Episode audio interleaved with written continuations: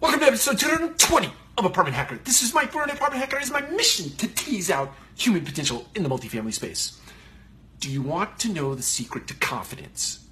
The secret to confidence is not thinking more so of yourself or in a stronger way about yourself. It's to stop thinking so highly about other people. It drives me crazy. I see it all the time.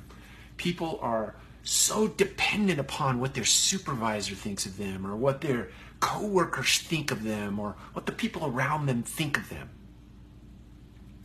The key is not to think about them and not to think about what they think about you. And that's a lot of thinking, right? Just stop and be yourself.